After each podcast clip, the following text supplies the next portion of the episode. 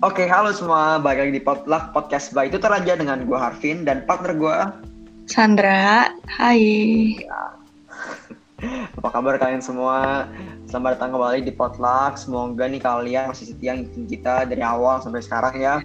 Sudah Yes. Again, udah mau di penghujung season. Semoga kalian gak bosan-bosan dengan kita dan jangan takut abis season 1 habis kita akan ada season 2 ya dengan konsep baru, tema baru dan juga tentunya pembicara-pembicara baru juga. Bener gak, San? Mm-mm. Betul. Oke, ya you know what to do lah, San. Oh iya, iya. sorry sorry. Oke, jadi potluck ini adalah sebuah podcast yang dibuat oleh tutor aja. Eh, jadi di sini eh, kita mau berbagi cerita dari orang-orang hebat di bidangnya masing-masing. Karena kita percaya kalau belajar itu nggak cuma dari pelajaran formal seperti dari pelajaran kampus dan pelajaran sekolah. Kita juga bisa belajar dari eh, YouTube channel, dari film, eh, buku, dan juga contohnya seperti dengar podcast ini. Begitu. Yes, benar banget. Dan sekarang kita kedatangan eh, seorang kita sebutnya sebagai sociopreneur ya. Dan kenapa kita decide buat pick up topik sociopreneur? Karena menurut aku sih ini lagi happening, or at least menurut aku ini harusnya lagi happening karena ini adalah hal yang penting banget untuk di take into account lah untuk anak muda yang mau berbisnis lah, yang mau berkarir juga bisa menerapkan konsep-konsep ini dalam eh, perjalanan mereka karena konsep mengenai sustainability, konsep tentang eh, zero waste dan sebagainya itu penting banget buat kita ketahuin dan apakah hal-hal seperti ini itu sebenarnya bisa dijadikan sebuah organisasi atau bisnis. Ini langsung kita sambut. Ini adalah Kak Marsha Apsari dari Sadari Sedari. Halo Kak Marsha. Halo, halo Harvin, halo Sandra. Ya Kak, Halo halo. Kak Marsha. Apa kabar Kak Marsha? Baik-baik, sehat. Kalian gimana kabarnya di sana? Baik. Baik. Iya, Masih di karantina juga ya. nih Kak Marsha? Eh, masih di rumah aja, tapi kalau butuh ke kantor atau butuh meeting sama orang, aku keluar rumah sih. Tapi eh, mostly aku lebih lebih pengen untuk stay at home sama keluarga gitu. Ya, benar-benar. Ya, semoga habis ini kita udah bisa beraktivitas dengan normal ya setelah Hmm. PSBB-nya sudah berakhir. Nah, Kak Marsha mungkin boleh ceritain mengenai diri Kak Marsha ini secara singkat.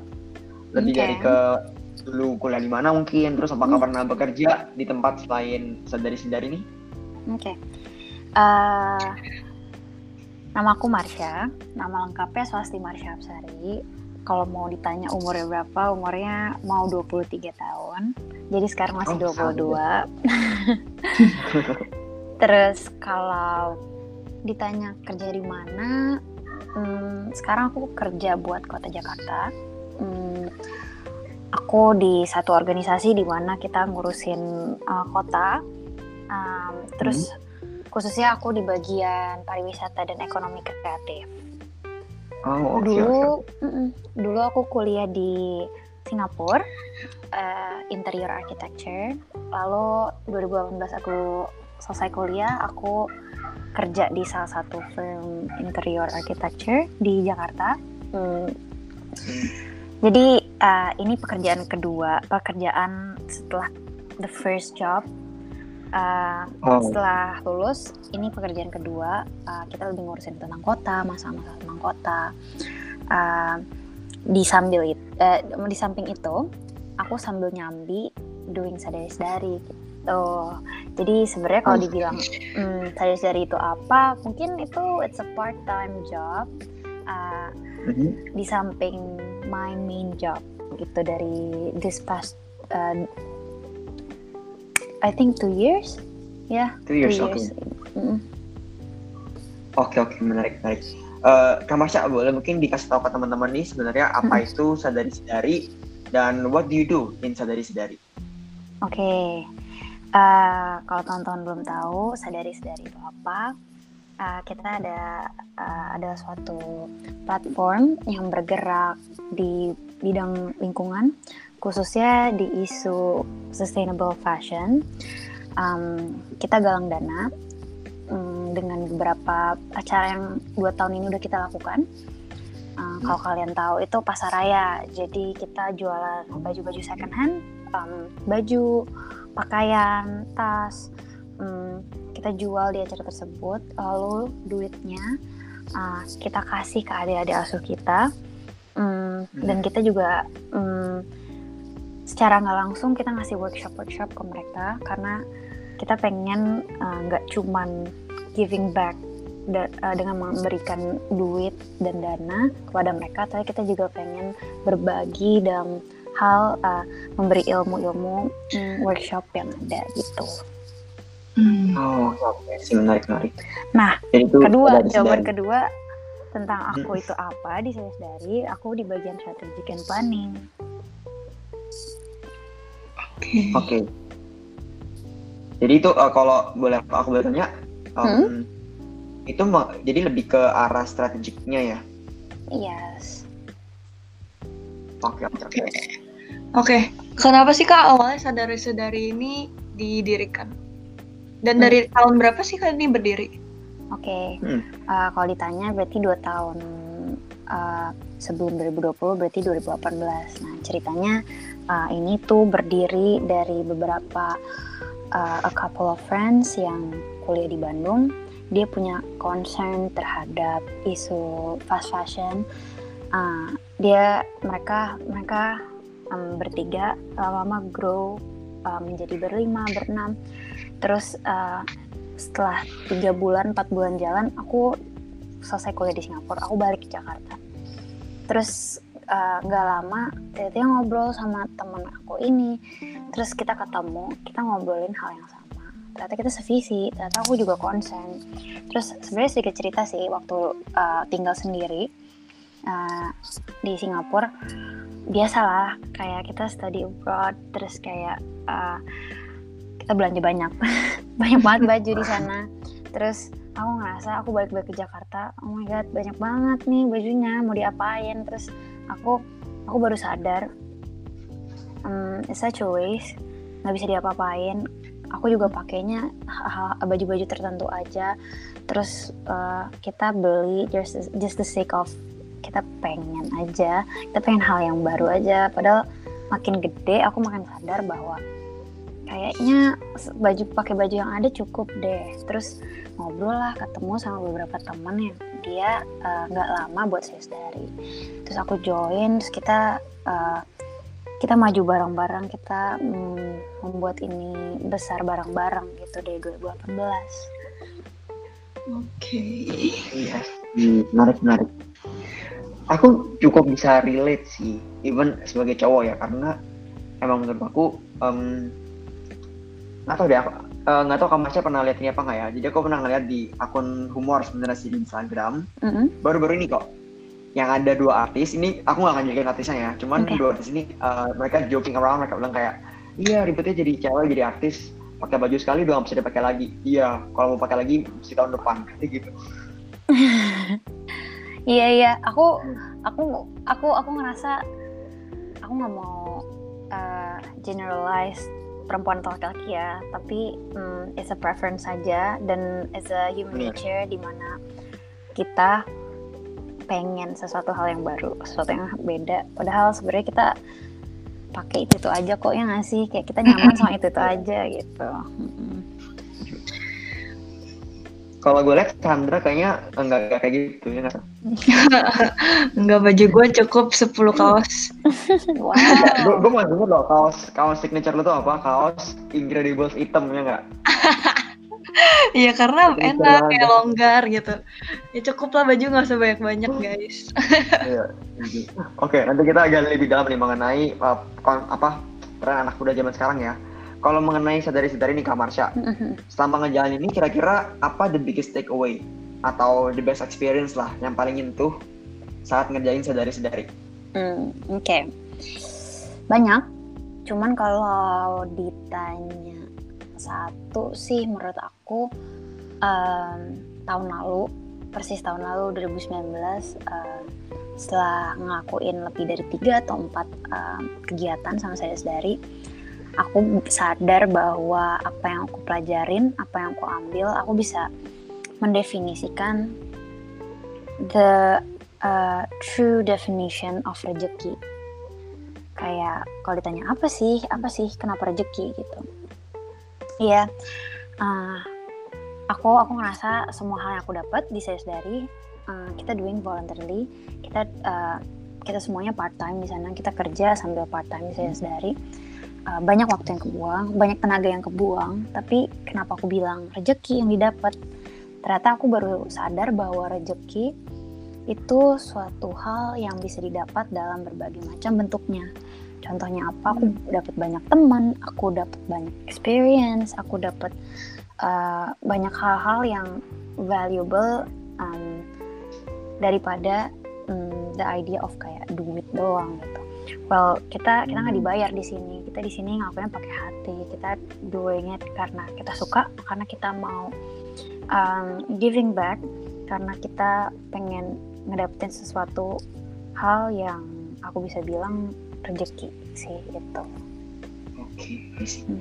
Jadi bisa dibilang none of you guys get paid ya. Jadi ini benar-benar uh, volunteer ya. Mm -mm. Oh oke okay, oke okay. menarik menarik. Jadi all the profit goes to charity work ya? Iya betul betul. Oke okay, oke. Okay. Jadi kalau bisa dibilang dari sini berarti bukan uh, emang charity organization ya, bukan not for profit ya?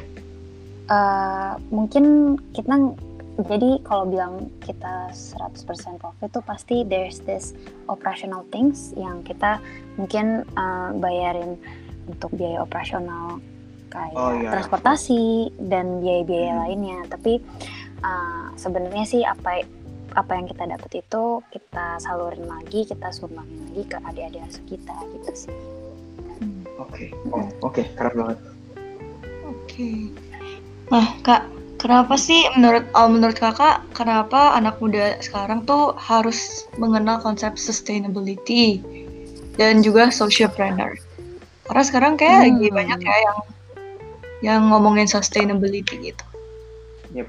Dan harus okay. Oke okay, oke. Okay. Menurut aku kenapa penting itu pasti penting karena uh, kalau kita anak muda pengen 10 masih pengen merasakan kenyamanan di 10 atau 20 tahun ke depan hmm. uh, pengen hidup berkelanjutan dengan keadaan yang mm, nyaman kita harus aware of uh, the idea of sustainability gitu. Terus kalau uh, pertanyaan kedua tentang social planner menurut aku social planner itu um, kita anak muda punya semangat terus kita juga punya ide. Um, social entrepreneur itu bisa menjadi salah satu wadah di mana kita bisa di bisnis creatively. Uh, terus hmm. kita um, menurut aku penting banget sih untuk uh, kita bisa mengembangkan rasa empati kita lewat uh, social entrepreneur terus um, ya karena menurut aku empati itu dibutuhkan untuk uh, membuat perubahan Uh, dan menurut aku dengan kita melakukan uh, social entrepreneurship, uh, kreativitas itu bisa bisa menumbuhkan rasa empati gitu sih menurut aku. Oh, oke. Okay. Hmm. That's true that's true. Tapi uh, aku punya pertanyaan yang uh, I think ini cukup menarik sih. Can we make money out of social entrepreneurship? Okay. Apakah is it okay kalau kita bikin let's say mungkin bisnis yang it's good for nature tapi kita make money out of it it's good for sustainability tapi kita make money out of it menurut Kak Marsha gimana tuh what are your views on it hmm, of course menurut aku bisa uh, tapi kita harus bisa belajar untuk membuat uh, suatu bisnis idea model yang yang out of the box yang kreatif gitu. Uh, we have to make it circular berkelanjutan. But one thing for sure um, ini bukan hal yang mudah doing this social entrepreneurship. Uh, karena ya butuh inovasi-inovasi gubrakan-gubrakan dan ada perlu adanya a good partner atau tim yeah. yang solid uh, kolaborasi juga tujuan yang jelas in order um, untuk suatu suatu gerakan ini atau suatu bisnis ini bisa berkelanjutan gitu sih menurut aku. Oke, benar-benar Dan uh, tadi Kak Marsha bilang hmm? banyak ups and downs-nya pasti ya, banyak juga hmm. high times-nya, banyak juga momen momen susah saat kita jalanin project ini ya, project social partnership ini. Hmm. Boleh diceritain nggak Kak Marsha, kira-kira apa tuh hard moments-nya, challenging moments-nya yang dihadapin selama ini? Oke, okay. hmm, hard moments banyak pasti yang pertama uh, waktu waktu juggling between work uh, personal life terus uh, sadari probably family juga or friends kadang ada hal-hal di mana kita kayak aduh yang mana ya? Aduh yang mana yang penting? Pengen semuanya harus bisa atur waktu bisa atur prioritas.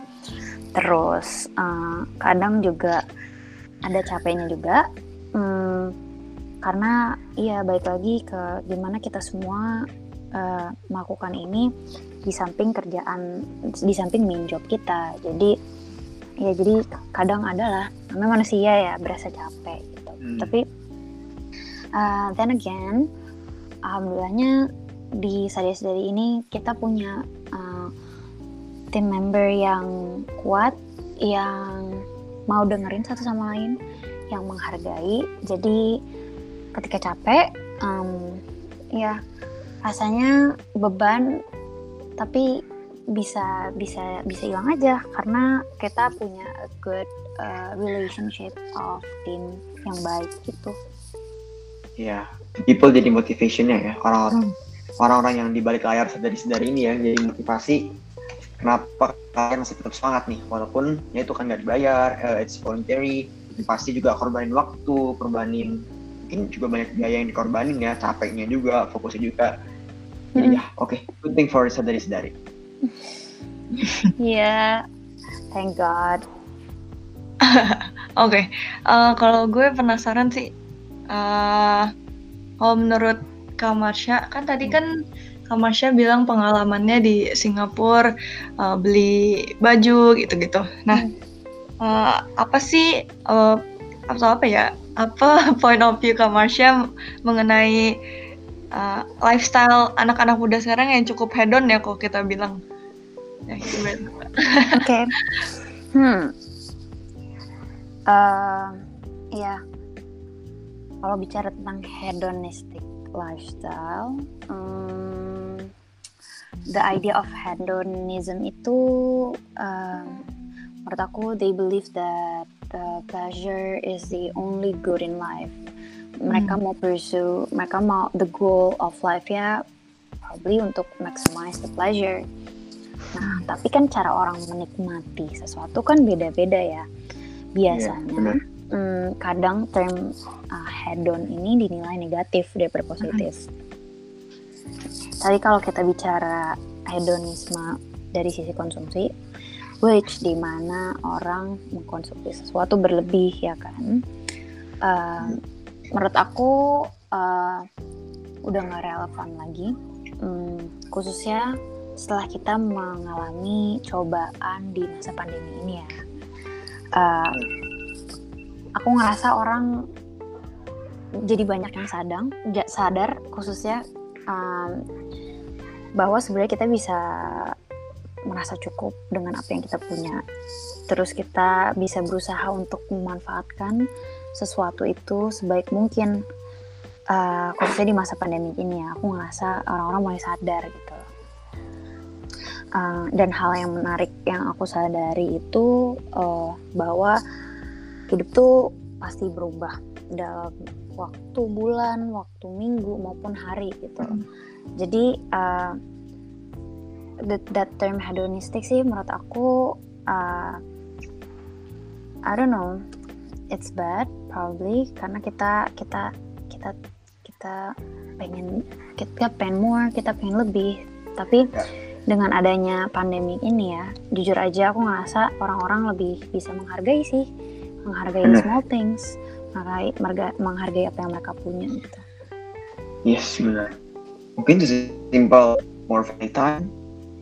Itu kan juga hal yang simple yang it's a pleasure in life. Cuman orang mungkin selama ini terlalu sibuk jadi mereka miss out on the simple pleasures in life. Dan bener sih aku setuju sama kata-kata Kamarsha kalau kita terapin hedonistik ini ya emang adalah orang pasti ada sisi hedonis sedikit ya. Cuman kalau itu terlalu banyak itu nggak akan pernah puas kita sampai kapan pun. Uh, always a better clothes out there selalu ada HP yang lebih baru ada baju yang lebih bagus jadi ya nggak bakal pernah puas guys. Jadi mungkin ini ya salah satu good thingsnya dari kalau kalian mulai belajar sustainability, mungkin kalian membangun socialpreneur sendiri, itu adalah itu belajar untuk konten dan belajar untuk bersyukur dari simple things in life supaya kalian nggak terlalu head on. Betul. Uh, Kamasya, kira-kira what is next for Sadari Sendari? Hmm, menarik nih. Uh, Sebenarnya banyak hal yang lagi kita godok. Uh, apalagi di saat-saat COVID ini ya, di mana kayak banyak hal harus disesuaikan uh, dengan keadaan khususnya. Um, kalau ditanya what's next for sadari-sadari, kita lagi maju terus sih untuk memikirkan langkah-langkah yang to make it sustain uh, dari Mhm. internal maupun eksternal. Ya jadi ya sambil jalan pelan-pelan, hmm, tapi kita ngerasa pasti kita bisa insya Allah. Uh, kita sambil kerja, sambil mikirin ini, uh, pelan-pelan aja, pelan-pelan, slowly but sure, melakukan bisa Yes. ngelakuin inovasi-inovasi yang yang inovatif, yang kreatif, um, karena sebenarnya itu sih kuncinya inovatif dan kreatif itu sih yang menurut aku hal yang membedakan dari dengan organisasi lainnya gitu. Benar-benar. Emang anak muda harus itu, harus banget kita kreatif, harus banget kita terus berpikir out of the box ya, terutama dalam hal-hal yang bagus nih kayak sadari sendiri. Nah, uh, anyway Kak Marsha, kita bakal masuk ke section kita sebutin sebagai rapid questions. Jadi kita bakal uh, nanyain Oke. uh, a few simple questions dan Kak Marsha harus cepat dengan rapid ya. Oke oke oke oke. Oke, jadi uh, yang nanya bakal gantian, aku sama Sandra. Mm.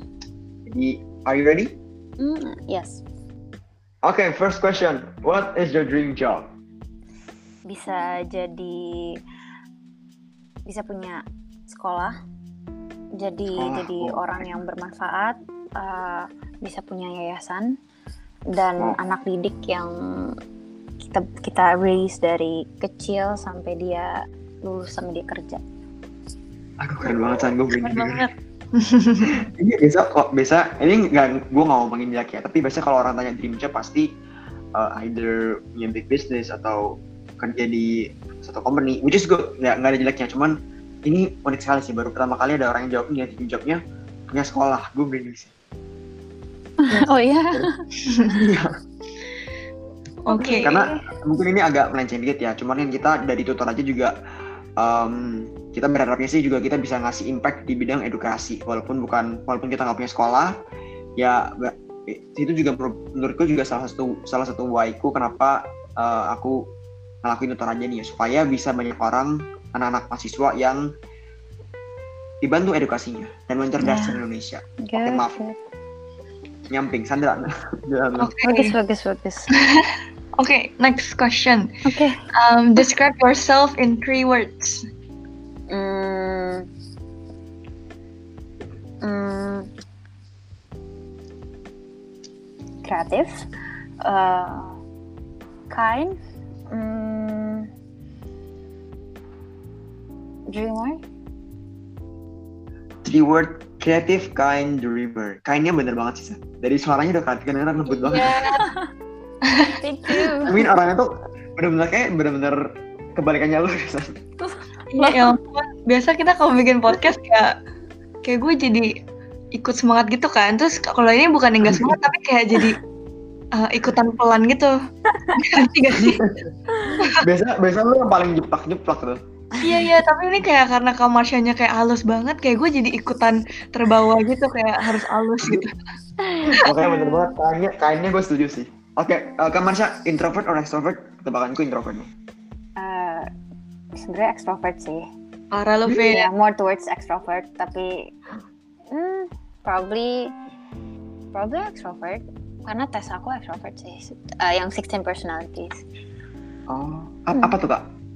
Ah, eh pokoknya yang uh, protagonis. Oh, ENFP eh, sama. Iya. Oh ya. Ya, we're the same. Oke, ENFP. good, good. Oke. Oke, oke. Lu apa San? Gue dulu tadinya konsol itu itu juga ekstrovert tapi sejak karantina jadi berubah jadi introvert nih. Oh, wow. Tapi tapi lupa namanya apa. Ya gitu deh. Oke, next Oh, question. Uh, morning or night person? Morning person. Of course. Kak Masya, who do you admire the most sekarang nih? Hmm, On top of your mind aja. sekarang atau always? Iya. Eh, bebas deh, always boleh. Hmm, my parents, of course. Uh, how simple? Karena aku nggak tahu sih kalau orang bilang uh, siapa yang siapa yang kamu uh, siapa orang yang influence kamu. Yang pertama aku hak, uh, mungkin jawabanku klise kayak parents, tapi hmm, aku ngerasa aku tumbuh, aku menjadi orang yang seperti sekarang bisa karena aku ngeliat sosok orang tuaku papa dan mama yang aku nggak bisa pilih yang mana yang lebih dominan. Oh. tapi dua-duanya membuat aku bisa berpikir logika dan pakai hati. Jadi parents nggak bisa satu. Oh, Oke. Next question, papa or mama? Enggak, nggak bisa, nggak bisa. Parah banget.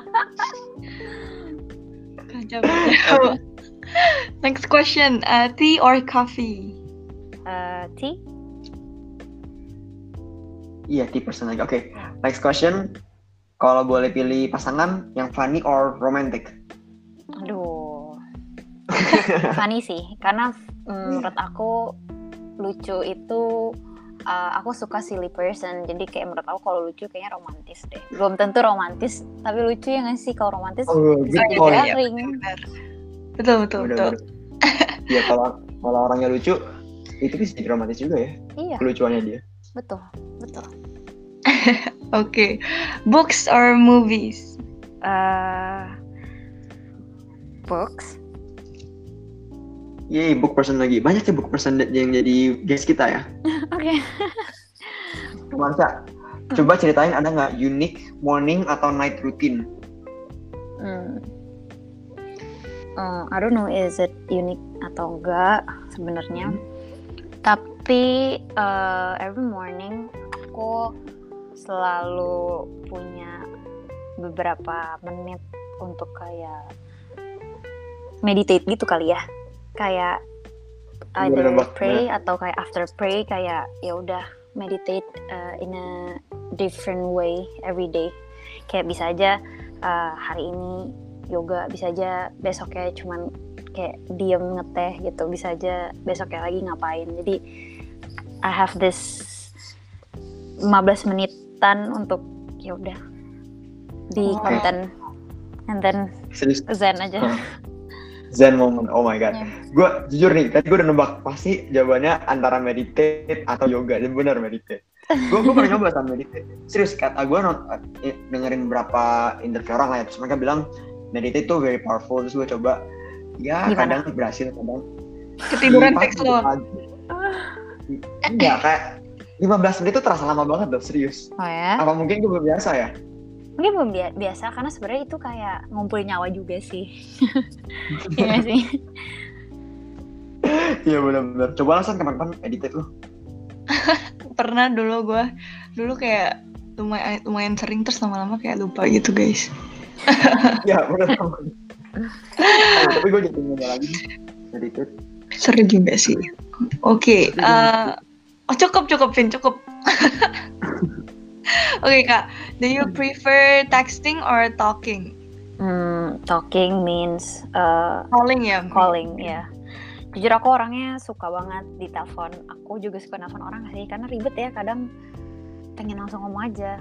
Oh iya benar. jadi karena aku extrovert juga jadi pengen pengen sharing terus ke orang. Good, Hmm. Oke. Oke, next question. Ini a bit deep. Jadi kalau butuh waktu berpikir, tidak apa-apa Marsha. What does a person need to be happy? Hmm. Iya bener butuh kayak beberapa detik mikir. Oke, apa yang kita butuhin? Eh, Menurut Hmm. Kak Marsha aja. Atau mungkin lebih Probably- tepatnya, what does it takes for you to be happy deh? Hmm, happy. Happy means that you feel something joyful dan love sih buat aku. Kayak em, kita nggak butuh apa-apa, kita nggak butuh benda barang. Mau ada kayak menurut aku itu hanya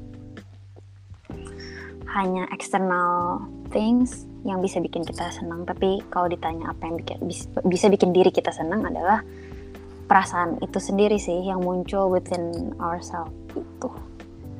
Wow, keren banget. San, keren banget kamar sih. Kamarnya kayak zen banget orangnya kayak zen. Aduh, gue gue gue fix mau belajar medikit abis ini. Oke, next.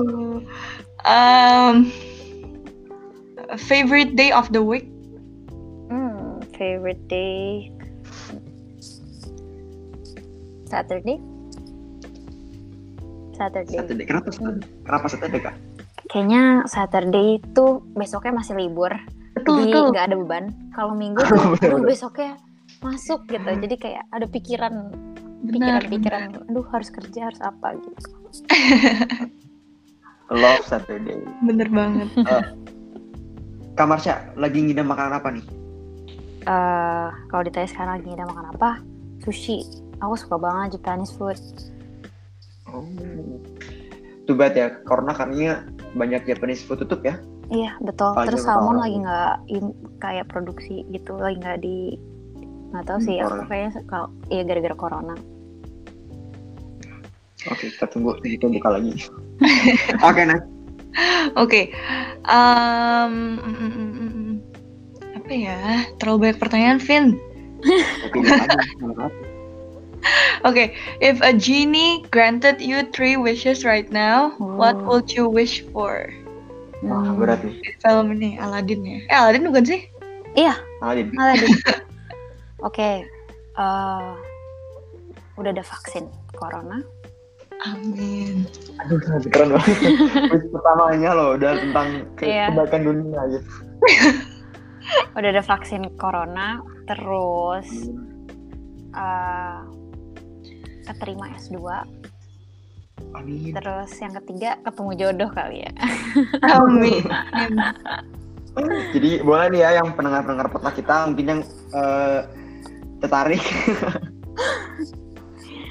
boleh langsung kontak. pengen, pengen S2 di mana, Kak? Eh, masih dirahasiakan, tapi yang pasti di di benua Eropa. Oke. Oh, Oke. Eh, Kamar Cak, what is one trend yang you would like to see disappear? Kalau nggak ada, it's okay. Tren. Hmm. Menurut aku eh apa ya? Kayaknya Dulu nggak ada sih. tren ini, Vin. Apa aja ada- sih ada tren apa? Aduh, sekarang apa ya? Sekarang kebanyakan TikTok sih joget-joget ya. Dulu tuh ada tren TikTok yang eh nyengkat temen gitu loh. Oh, gue tahu itu nyebelin banget Iya, sih. Itu bahkan- ada yang Yang sampai ada yang jadi kayak harus men- eh, nyengkat temen gitu Kak, kayak bikin temennya jatuh gitu. Terus ada yang sampai masuk rumah sakit. Terus akhirnya Iya. udah nggak ada yang main tren itu lagi. Ih, aneh banget sih jujur tuh tren. Iya kayaknya sih nggak ada sih. Aku aku ngerasa aku ngerasa kayak trend is just a trend, which is besokannya ada a new trend. Jadi ya I'm Udah okay gitu with ya. trend. Iya, iya, kayaknya. Oke, oke. Next question, Sandra. Um, mm, mm, mm. Oke, apa yang memotivasi Kak Marsha menjalani setiap harinya? Oke. Eh, motivasinya selalu ngingetin diri sendiri. I wanna be better. I wanna, yeah, I wanna be better. I wanna uh, be a good one. Be a better Marsha every day. Karena pasti um, setiap harinya kita ngakuin sesuatu hal yang kayak kemis lah atau kayak salah. Tapi ya every day uh, in the morning um, aku bangun terus aku kayak ya udah oke udah hari selanjutnya nih be better you gitu. Wow. Oke. One foot after another. Last question dari session ini. Hmm, what is the best compliment yang orang pernah kasih ke Kak Marsha nih? Ada nggak? Pasti ada lah. Very zen. apa ya kayaknya hal menarik sih mungkin kalau the best the best susah cuman uh, yang menarik kali ya tadi Hmm, tadi siang aku memorable. habis ketemu tadi pagi habis kedatangan teman ke rumah Oh ya kita ngobrol biasa terus dia bilang kayak Marsha lo pernah nonton Avatar gak sih? Terus kayak aku bilang pernah. Kenapa? Iya lo kayak lo kayak pengendali angin gitu. Terus aku bilang maksudnya gimana? Gitu. terus dia bilang kayak iya lo kayak hmm, lo kayak angin aja sih menurut gue. Kayak lo selalu men- tahu cara untuk menyesuaikan untuk selalu mencoba dari berbagai sisi untuk bisa solve uh, sesuatu hal yang awalnya lo kira kayak apaan sih ini gitu terus iya sampai dari tadi pagi sampai sekarang masih keinget aja sih menurut aku itu menarik aja Tapi itu emang menarik banget sih. Gue baru denger orang dipuji dengan menggunakan ideologi apa? Bagus banget ideologinya. iya Pengendali angin. Aduh. Aduh, kapan gue punya temen kayak gitu ya? Gue gue gitu. Oke, jadi tadi itu adalah rapid question section dengan Kamar Syapsari. Thank you Kamar Syah, itu seru banget tadi ya, jawabannya menarik, banget. thank you thank you Harvin dan Sandra Iya. nah, Kamar Syah kita bakal masuk lebih mengenai dari sisi Kamar Syah nih ya, lebih ke personal experience. Ya. Eh, Kamar Syah, menurut Kamar Syah, gimana cara kita sebagai anak muda bisa kasih dampak secara real dan Hmm. mungkin yang praktikal juga supaya kita bisa berdampak nih di bidang sustainability atau eco apa eh, eco friendly system. Oke. Menurut aku, hmm, caranya gimana? Pertama, start small, tapi dream big. Jadi, ketika kita punya Start mimpi yang besar, ya, ketika kita, kita punya mimpi yang besar, uh, kita harus mulai dulu, tapi pelan-pelan dari sesuatu hal yang mungkin ada di sekitar kita. Gitu. Uh, karena pertama kalau refer ke sadari sebenarnya sadari kan berangkat dari sesuatu hal yang uh, di sekitar kita kan yaitu pakaian yang ada di kamar kita, yang ada di closet kita. Hmm, dan kuncinya sebenarnya pinter-pinter untuk bisa memanfaatkan apa yang kita punya, resource apa sih yang kita punya yang kita bisa buat itu menjadi sesuatu hal yang bermanfaat. Tuh. Oke oke. Eh, kalau kamar saya sendiri ada unique routine, bukan rutin sih, ada habit eco lifestyle gitu nggak kayak misalnya nggak pakai kantong plastik misalnya gitu. Ada yang kamar saya terapin nggak selama ini? Uh, well, aku bisa dibilang belum 100% uh, Heeh. garis keras dari eco lifestyle, tapi I'll try to uh, manage uh, by minimizing uh, the use of plastic dengan bawa tas sendiri. Uh, terus aku sebenarnya orangnya jarang jajan, basically. Jadi kalau kantor juga suka uh, apa bawa bekal sendiri. Always bawa uh, water bo- bottle karena pertama sebelum ada corona ya karena di Singapura juga orang selalu bawa water bo- bottle ya terus di mana mana Ya, ngambil. Jadi itu kebiasaan. Terus after corona maksudnya setelah adanya pandemi ini juga jadi juga jadi selalu bawa aja sih ke mana-mana karena uh, males juga ya kalau misalkan harus minta atau harus minjem gitu. Terus kalau in terms of fashion ya setelah aku pulang dari Singapura aku bener-bener mengurangi sih uh, spending aku terhadap pembelian online, pembelian baju gitu. Oke, jadi ini bisa ini bisa banget diterapin sama yang denger ya. Start small aja bener. Mulai dari bawa botol minum sendiri. Em, di Jakarta kayaknya barusan ini ada keluar peraturan baru ya San ya? Apa gue salah? Tuh, benar-benar. Bener ya? Tentang botol-botol. plastik. Eh, Oh iya, plastik, kantong plastik. Tentang plastik ya? Yes. Iya, itu itu good thing. Itu good thing banget. Di Bali udah berlaku kurang lebih setahun lebih deh. Di supermarket tuh udah nggak ada yang pakai kantong plastik. Di uh, most store juga nggak ada kantong plastik. Jadi ya bagus deh. Jaka- Jakarta kota yang besar udah nerapin hal ini juga. It's a good step towards sustainability supaya anak muda juga lebih aware lagi. Yes, good, good, good. Iya senang banget ya. Semoga Iya. diterapin sih sama warga Jakarta. Iya, amin. Dan jadi kan Marsha, aku ini tinggal di Bali kan, dan aku udah ngerasain kurang lebih setahun dua tahun yang gak pakai kantong plastik. Dan menurutku bisa-bisa aja. Sekarang udah kebiasaan banget kalau ke supermarket belanja itu di mobil sudah pasti setiapin shopping bag, udah pasti itu ada. Karena udah biasa. Hmm, Pasti lama-lama terbiasa kok guys. Bisa karena biasa. setuju. Oke, eh, Kak Marsha, Ya. um, ada nih buat anak-anak muda. Jadi Hmm. nggak ngomong tentang sustainability doang ya. Kayak aku, aku sih ngeliat Tasya orangnya very creative, very productive, very kind. Ada nggak tips buat anak-anak muda dalam mereka journey self developmentnya nih? Apa yang penting sih sebenarnya buat anak muda milih ini nih? Gimana caranya bisa jadi zen? Kayak Marsha, Oke. zen Um, banget. Ditanya kayak gitu berasanya kayak udah pro banget ya padahal aku juga kayak I always uh, trying uh, every day to find the meaning of ngapain sih ngakuin ini gitu loh. Tapi kuncinya adalah kayaknya konsisten sih. Uh, capek ada pasti ngeluh ada tapi konsisten.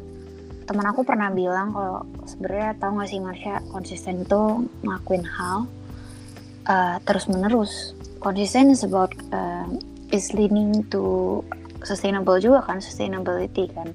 Uh, meaning that kita consistently doing something yang kita percaya uh, for a better uh, causes gitu menurut aku. Jadi ya kuncinya mungkin konsisten sama apa yang dipercaya. Uh, orang bisa bilang ini orang bisa bilang itu kadang kita juga capek tapi uh, nggak apa-apa.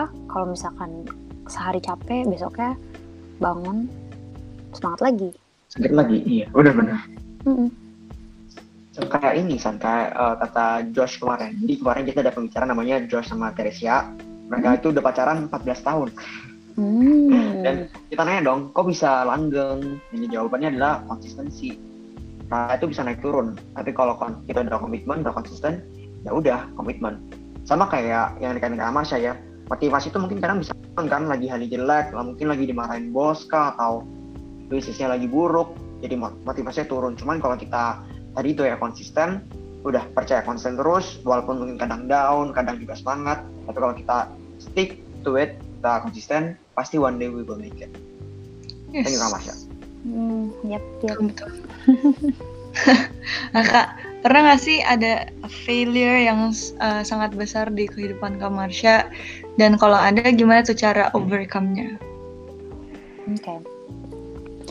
Uh, gimana cara overcome failure? Yang pertama mungkin accept dulu ya, berusaha mm, aware that, dan accept uh, kalau ada suatu hal yang mungkin um, keluar dari apa yang kita um, pengenin, apa yang kita ekspektasiin, mungkin uh, first thing first, trying to accept. Dan pasti prosesnya ada yang lama ya. Ada yang sehari udah ada yang sejam ada yang sebulan gitu.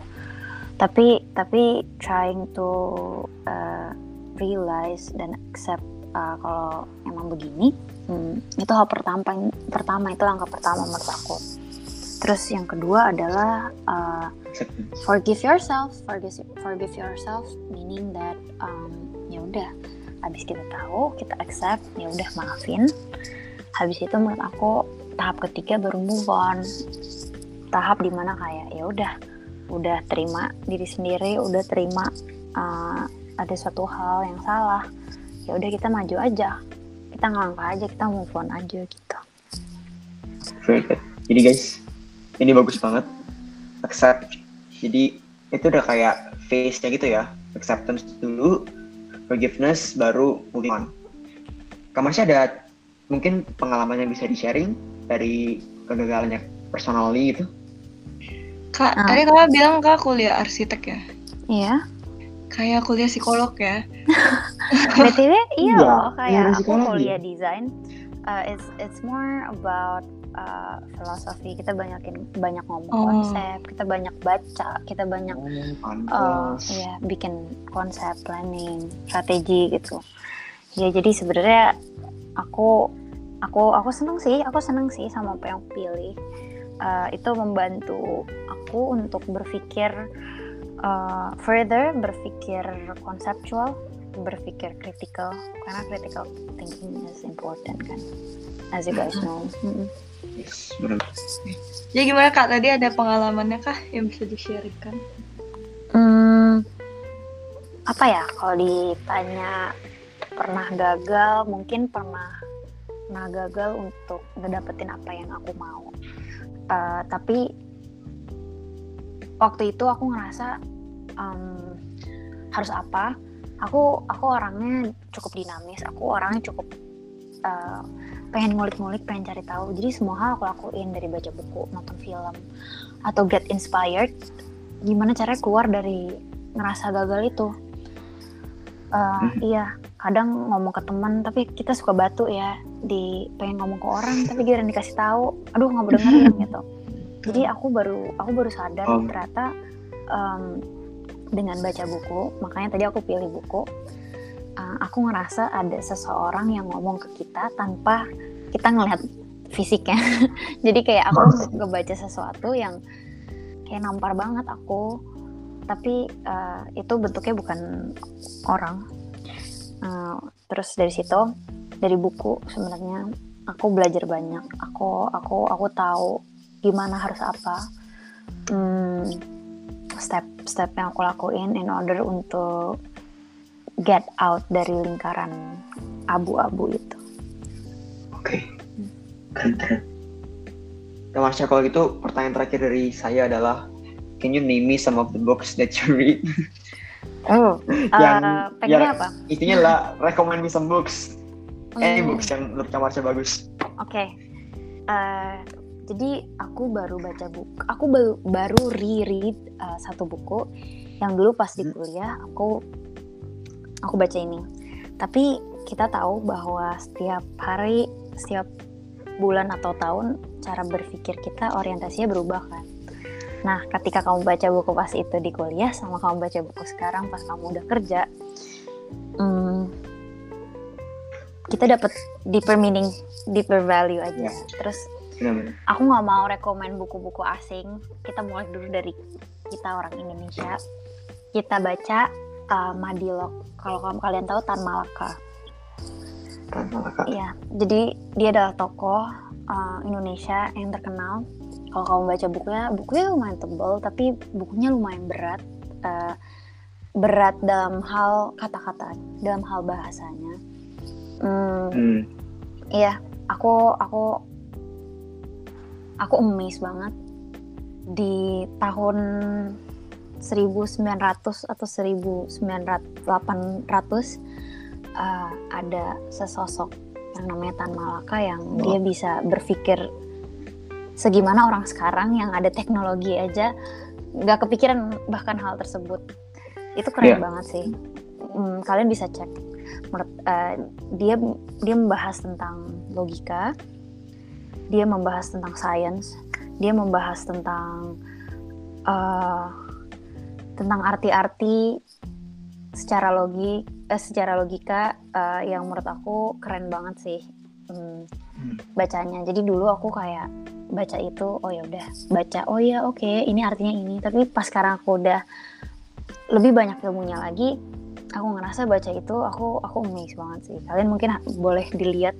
boleh baca-baca flip through hopefully itu bisa inspired kalian sih karena at that time di saat nggak ada teknologi di saat nggak ada iya benar iya di saat nggak se nggak setransparan ini uh, satu orang ini bisa punya pemikiran yang jauh jauh jauh jauh yeah. lebih lebih lebih luas daripada orang-orang di sekitar daripada zaman itu gitu. ya dan Tan Malaka ini kalau yang aku tahu dia seorang filosofer ya dan ada, ada satu quote-nya yang aku yakin kalian tak akan dengar hmm. cuman kalian nggak sadar itu quotes-nya dia. Kak Marsha pernah nggak? Terbentur terbentur terbentur terbentuk. Iya. Iya itu. Quotes dia tuh. Itu ya, bagus itu, banget. Sih itu bagus banget. Mm -mm.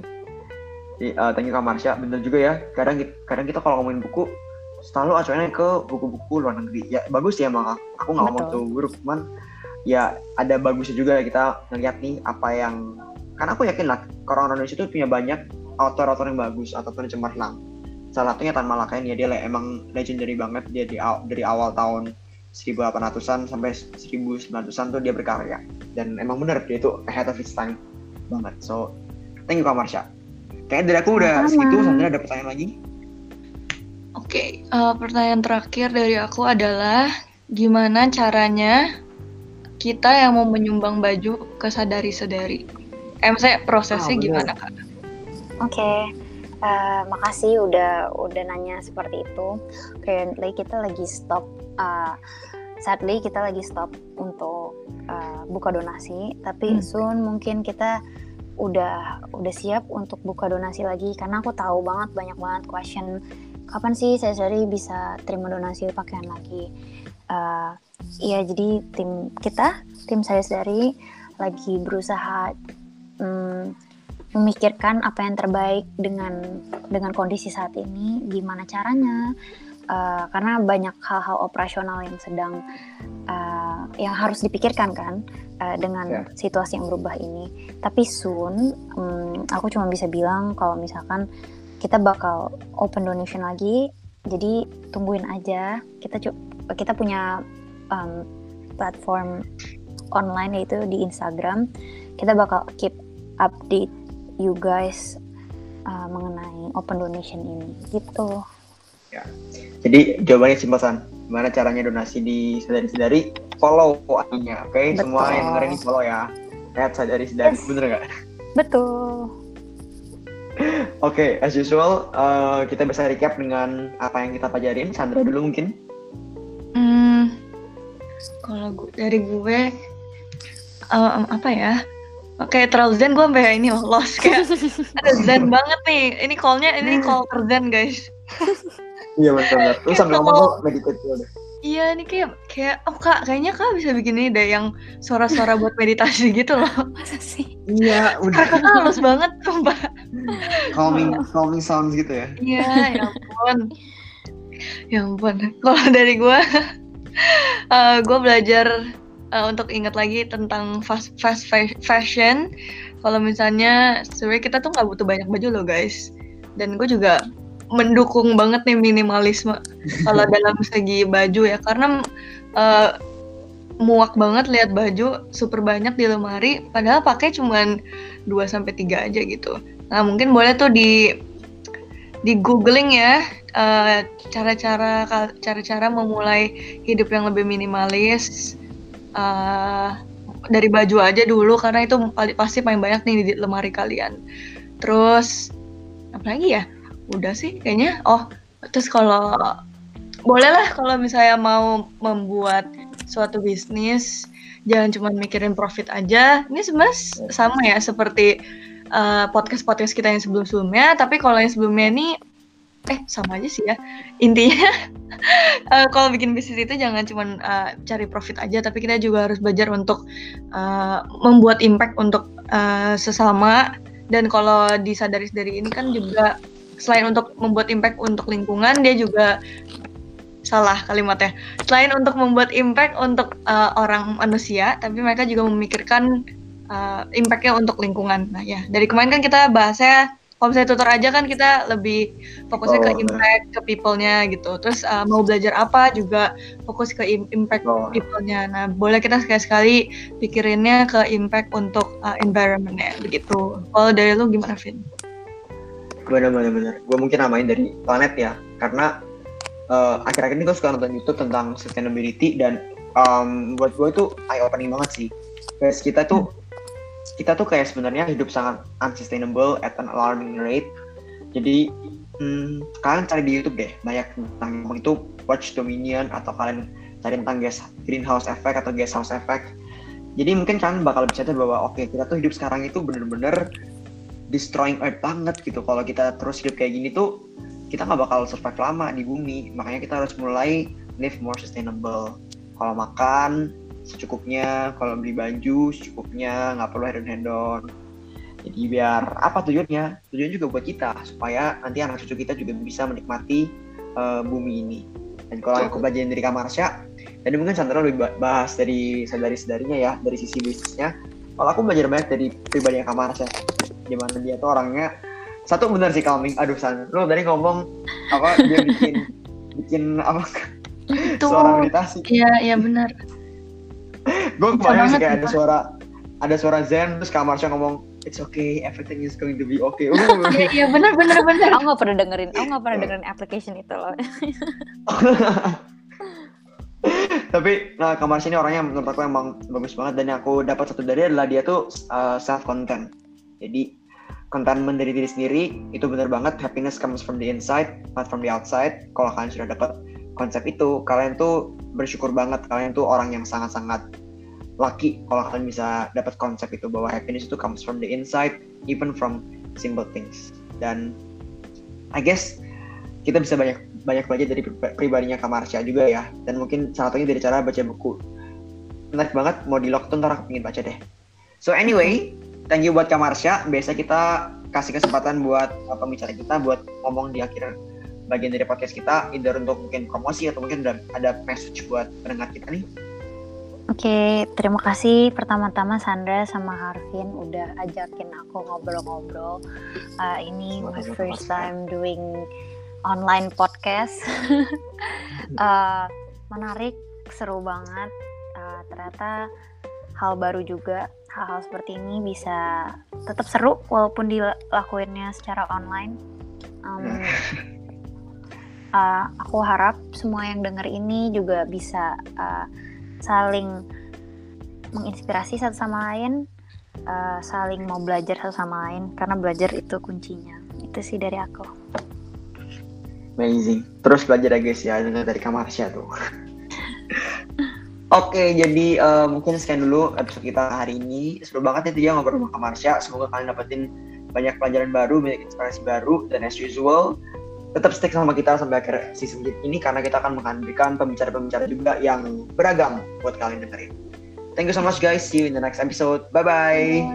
Bye-bye.